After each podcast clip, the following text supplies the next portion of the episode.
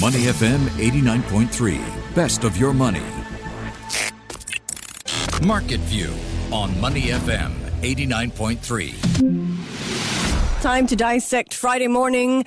Asia Pacific markets trading higher this morning. Seoul and Sydney are both up about half a percent. Tokyo trading in the green as well. Investors are looking ahead to the release of new retail sales data from Australia this morning, as well as a private survey on China's services sector activity. We'll cross to Australia in about in the 10 o'clock hour for more there.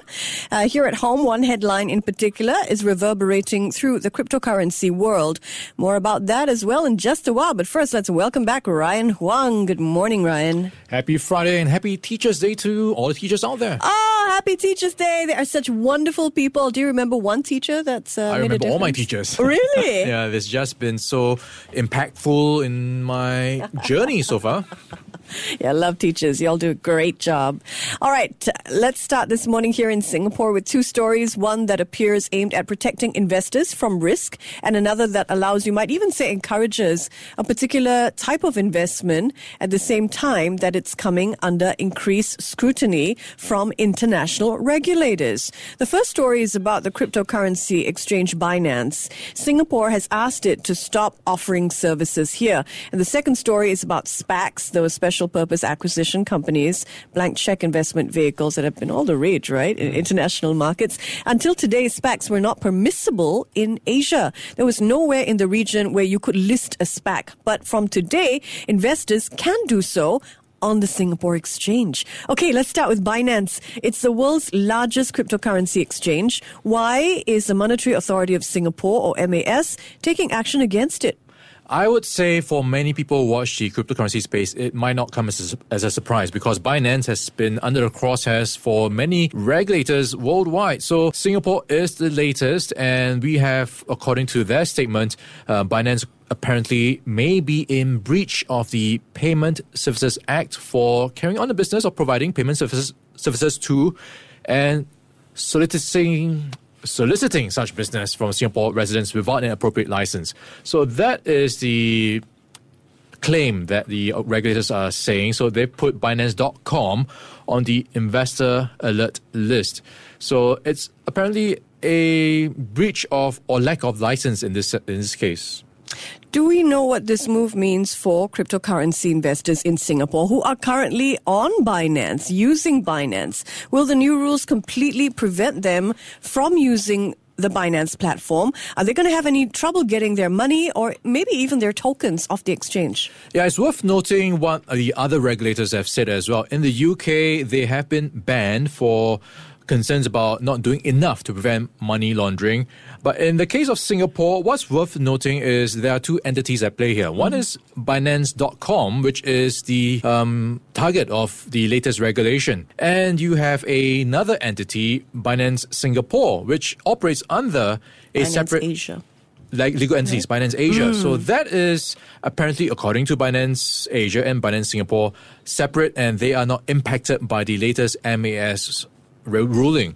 So this is um, something that apparently will not impact their operations for now. But of course, um, it may be worth watching very closely. It's also worth noting that Binance Singapore recently appointed for their CEO a veteran from MAS, Richard Teng, and he's also someone who worked at the SGX at one point. So he is someone who knows the uh, required regulations and what needs to be done to comply with them. So you do have the right people in place.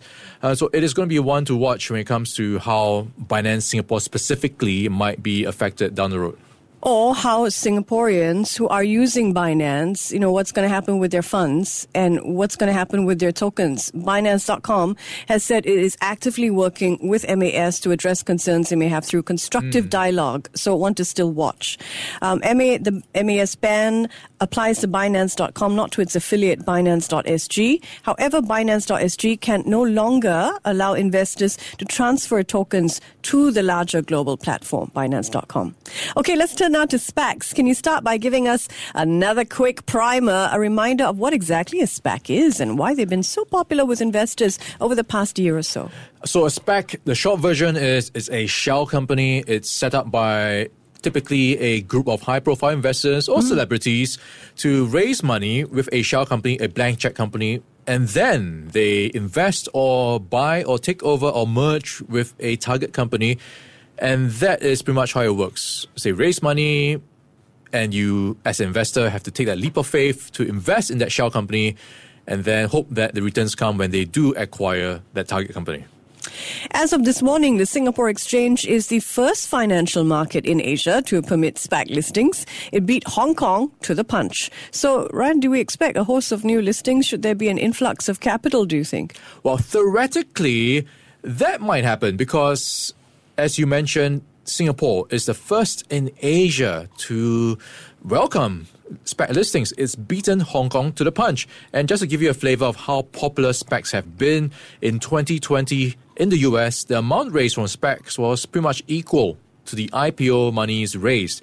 So that is with the backdrop of how um, a lot of um, names have gone through the SPAC listing route and became quite successful. With looking at Virgin Galactic, for example, uh, online betting company DraftKings, Nikola, the cyber or rather the electric truck company. So all these companies are examples of SPACs who have been successful as a result of their um, backing from big investors, celebrities. Richard Branson, for example, is one of them. So this could be something useful for SGX to revive the vibrancy in the local markets, uh, especially when you think about how the STI doesn't really have a strong tech presence or tech representation, uh, but we do have a strong startup scene here and in the region, so it could be an avenue for these startups to uh, get a SPAC listing and maybe just transform or evolve the com- composition or complexion of the STI. So, last question about SPACs before we move on, Ryan. There's been increased global scrutiny of these global, you know, blank check investments. In the US, the founder of Nikola, that's the electric vehicle maker, went public through a SPAC and is being charged with securities fraud after he allegedly overstated the company's capabilities. So, what sort of rules does Singapore have in place to protect investors? Okay, so the SGX has done its homework. It was doing a consultation since March and it said in re- in recent years, this um, consultation exercise was actually the most uh, responded on in quite some time. So what happened in March was it had a table of rules. So it proposed actually tighter rules. And after the feedback exercise, it kind of dialed back on the restrictions a bit because of the industry responses to kind of balance between you know, safeguards and accommodating listings. So, in terms of safeguards to protect investors, what we have here is a minimum equity participation from sponsors of 2.5 to 3.5%. So, versus the US, that is commercially negotiated. So, that's the difference. And if you look at the um, share moratorium in the US, it's also commercially negotiated, but in Singapore, it is a moratorium from IPO to de-SPAC. So that is the two years or so that it is given to a blank check company to de-SPAC, and then the six to 12 months thereafter. So there is a bit of a lockup period for investors or sponsors in this case to kind of protect the or align the interests of both sponsors and investors. So that is um, two, or at least two of the safeguards in place in the Singapore markets. All right, next on the list this morning, I want to turn to REITs, the real estate investment trust that many investors like because of their dividend yields. Some good news today for many of Singapore's smaller REITs, 11 REITs in fact. They are being added to a global REIT index, which could lead international investors to take a fresh look at the companies. What's the latest on this front? Okay, so we've got plenty of REITs with a bit of, um, well, actually quite a bit of good news. So you've got 11 of them joining the FTSE EPRA Nareit Global Real Estate Index. So this is a milestone for them because joining an index is a an achievement because it attracts fund flows. Fund managers, passive funds, ETFs will have to buy more of your stock. So it can actually raise the trading liquidity and also raises the um, REITs profile to investors worldwide. So on that list, we've got AIMS APAC REIT, ARA Logos Logistics Trust, Cromwell European REIT, ASR REIT, Far East Hospitality Trust, Keppel Pacific Oak US REIT, Lendlease Global Commercial REIT, OUE Commercial REIT, Prime US REIT, SPH REIT, and Starhill Global REIT. So 11 of them well, reaching a milestone. So we could see some interesting trading moves today. Good for the REITs, which now have access to global investors. Next up, China and President Xi Jinping's Common Prosperity Drive. Now, one of the country's largest social media companies, Weibo, has shut down a host of accounts that offer stock market tips. Millions of investors follow these threats. China's version of Reddit, so to speak. Mm. Uh, who's affected and why? Yeah, it really brings to mind the parallels to the Reddit rally you've seen. People just going to the forums, talking up stocks. So in this case, this happens, of course, in China in the form of the Weibo social media space.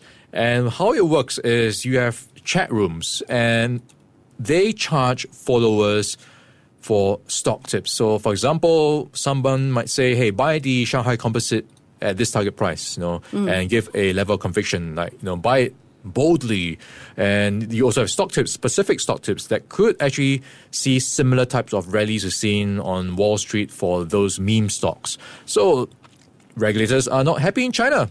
And this could be a case of you know, just protecting themselves or the financial system from any disorderly trading or from any unhealthy rumors from being spread. So it's a bit of a nip in the butt for the stock markets there because in China, it is very heavily driven by retail trading, much more so than the US in any part of the world. So that is the latest, I think, of a wide ranging approach to recalibrating how the system works in China, so to speak. The culture, the economic systems, the financials. So the latest in the overhaul in China. Yeah, all part of China's attempts to cleanse content, content seen as harmful to the country's economy. Alibaba, meanwhile, has pledged 100 billion renminbi. That is more than 15 billion US dollars towards Chinese President Xi's Common Prosperity Vision. Alibaba, the latest tech giant to do so. In another story from China, the government has announced plans to launch a new stock exchange in Beijing. It will be the mainland's third exchange after bourses in Shenzhen and Shanghai. All right, time for corporate news and a game of up and down. And since it's Teacher's Day, let's see whether Ryan can hit 100% on this exam. uh, I hope I score on my report card today. We're going to focus on locally listed companies and firms doing business in Singapore. Let's start with CMC Markets. Okay, so this is going to be a down for me because CMC is issuing a profit warning. So Earlier in the year, it was the benefit of a trading boom. In fact, it raised its outlook multiple times because of the retail trading frenzy we've seen, partly because of Reddit and whatever else happened in the meme space, cryptocurrency space. So all that volatility really helping the volumes for brokers like CMC. But now with the volatility easing, that is starting to see them dial back on expectations. You've got the vaccination rates going up, you've got stimulus winding down, so mm. all that in play in trimming the outlook. Yeah, so down for me as well, way down. CMC market shares plunged more than 25% yesterday after issuing a profits warning. And by the way, Ryan has 25 out of 100 points so far. We've got four questions today. Next up, Singtel. Okay, Singtel. This is in the news because they are selling 4,000 telecommunication towers to an Indonesian company. So this is part of its Indonesian joint venture company, Telekomunikasi Selular. So it is seen as a up for me because they do monetize some of those infrastructure assets like they talked about. And this will, of course, go some way to helping them to put that capital to good use on their pivot to become a more asset light and digital focused company. Yeah, up for me as well. I mean, that deal by one of Singtel's joint venture companies to sell 4,000 communication towers over in Indonesia is worth nearly $600 million.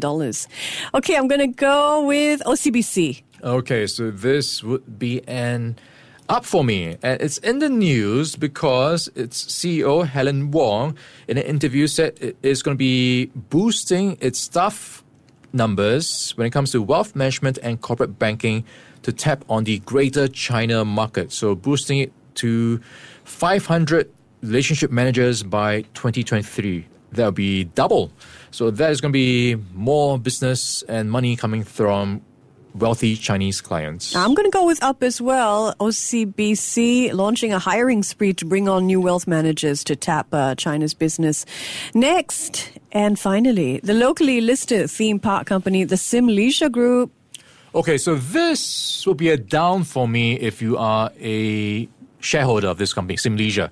It is raising $3.6 million through the sale of new shares. So it's good news in the sense that you do have more money that could be put to good use, but it does have a diluting effect on the existing share price. Okay, so I'm going to go with up. A little bit of contention here. Up for me. I mean, Sim Leisure Group also planning a new attraction over in Cameron Highlands. And once that one is built, it's going to allow visitors to ski, even though there is no snow. So, you know, I think that that's going to be positive uh, news for the Sim Leisure Group. All right, let's turn to. Should I pass?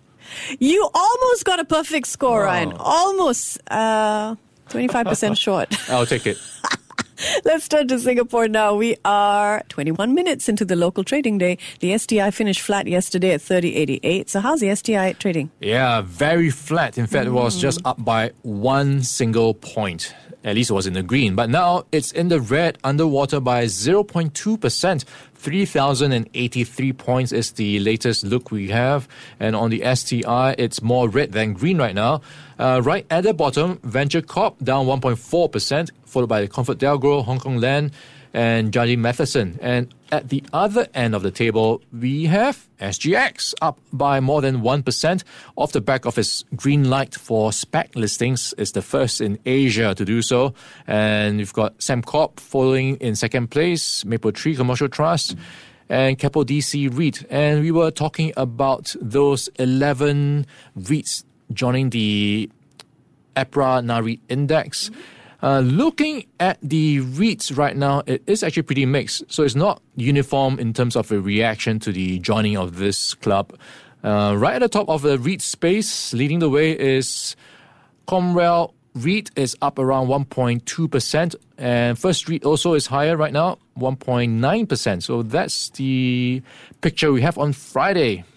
Thank you very much, Ryan. We're looking ahead to the release of new retail sales data from Australia this morning. Australia's GDP expected uh, to fall by about 3% in the next quarter. We'll find out more from live from Australia uh, in just a while. Stay with us. Before acting on the information on Money FM, please consider if it's suitable for your own investment objectives, financial situation, and risk tolerance. To listen to more great interviews, download our podcasts at moneyfm893.sg or download our audio app. That's A W E D I O. Available on Google Play or the App Store.